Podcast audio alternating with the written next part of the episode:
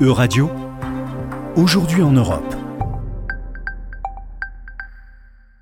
Bonjour à toutes et à tous, bonjour Juliane. Débutons cette édition en nous intéressant au dernier train de sanctions à l'encontre de la Russie, décidé par les États membres mardi dernier. Trois mois après le début de la guerre en Ukraine, les 27 États membres de l'Union européenne se sont en effet réunis en début de semaine à Bruxelles pour débattre d'un prochain embargo sur les importations de pétrole russe. Bonjour à tous, bonjour Laura. Oui, les chefs d'État et de gouvernement de l'UE se sont accordés lundi dernier sur une interdiction des importations de pétrole russe à destination des États membres, et ce avant la fin de l'année. Un embargo qui couvrirait initialement plus de deux tiers des importations européennes, mais qui devrait concerner par la suite 90% des importations. Certains États membres sont néanmoins exemptés de cet embargo. hein. Effectivement, la Hongrie, la Slovaquie et la Tchéquie ont pesé dans les négociations pour bénéficier d'une exemption à l'embargo pétrolier en cause leur enclavement, car sans accès à la mer, ces États ont demandé à ce que le Conseil européen tienne compte de leurs difficultés d'approvisionnement. Une exemption de courte durée selon le Conseil européen qui dit y revenir au plus vite, bien qu'aucun calendrier n'ait été fixé. En dehors de l'Union européenne, certains États continuent pourtant de conclure des accords avec la Russie. hein.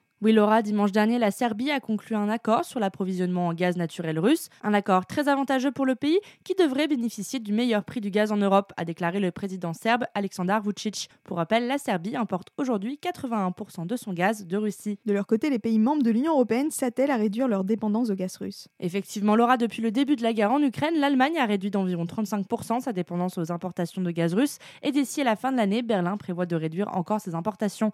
D'autres États membres comme la Finlande ou les Pays-Bas, de leur côté, doivent faire face à la suspension de leurs importations de gaz naturel acheminées par l'entreprise d'État Gazprom en conséquence de leur refus de payer Moscou en roubles.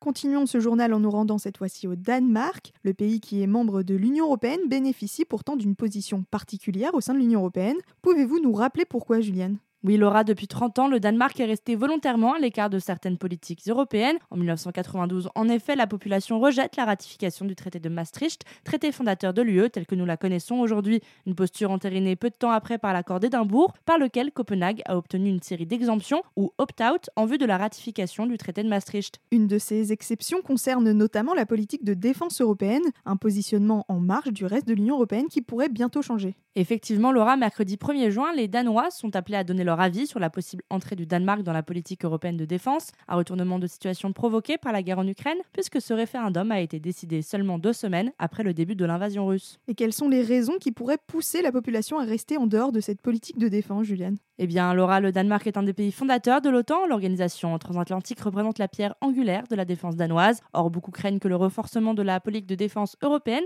se fasse au détriment de l'OTAN. Une possibilité qui inquiète les formations politiques d'extrême gauche comme d'extrême droite. Comme l'expliquait le dirigeant du Parti du peuple danois, Morten Messerschmidt, l'OTAN est la garante de la sécurité du Danemark. Ce serait complètement différent si cela devait se décider à Bruxelles. Pourtant, selon les dernières estimations, le oui pourrait bien l'emporter. hein. Effectivement, si beaucoup craignent une large abstention, les derniers sondages révèlent que 65% des votants pourraient se laisser tenter par la campagne du oui, menée entre autres par la première ministre danoise, Mette Frederiksen, qui déclarait lors d'un débat dimanche soir Je crois de tout mon cœur qu'il faut voter oui, nous devons être plus unis avec nos voisins.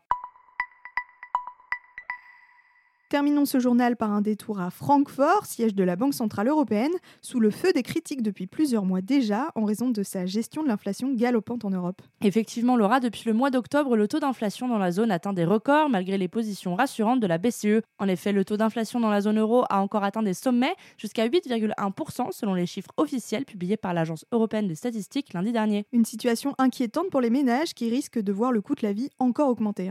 Tout à fait, Laura. Concrètement, l'inflation se traduit par la hausse du prix des biens de consommation, une aggravation des prix qui n'est pas homogène au sein de la zone euro. L'Estonie, par exemple, connaît une inflation de près de 19%, tandis que l'Italie tourne autour des 6%. Mais comment expliquer une telle hausse, Juliane? Eh bien, Laura, selon la Banque centrale, l'inflation record que connaît aujourd'hui la zone euro s'explique par une série de facteurs. Tout d'abord, la réouverture rapide de nos économies l'été dernier, après deux ans de pandémie, bouscule la cadence de nos économies. Ensuite, la montée des prix de l'énergie pousse également l'inflation à la hausse, une situation qui s'est fortement accélérée depuis le début de la guerre en Ukraine. Pourtant, la BCE ne semble pas encore s'inquiéter de cette situation. Oui, en effet, malgré la sonnette d'alarme tirée par un certain nombre d'observateurs, la position de la BCE reste matériellement inchangée depuis le mois d'octobre. Lundi dernier, l'économiste en chef de la BCE, Philippe Lane, a réitéré sa position, déclarant à ce sujet Notre évaluation actuelle de la situation et des perspectives d'inflation à moyen terme sont conformes à notre objectif de 2%. Merci Juliane et merci à tous pour votre attention. C'était Aujourd'hui en Europe. À retrouver sur euradio.fr.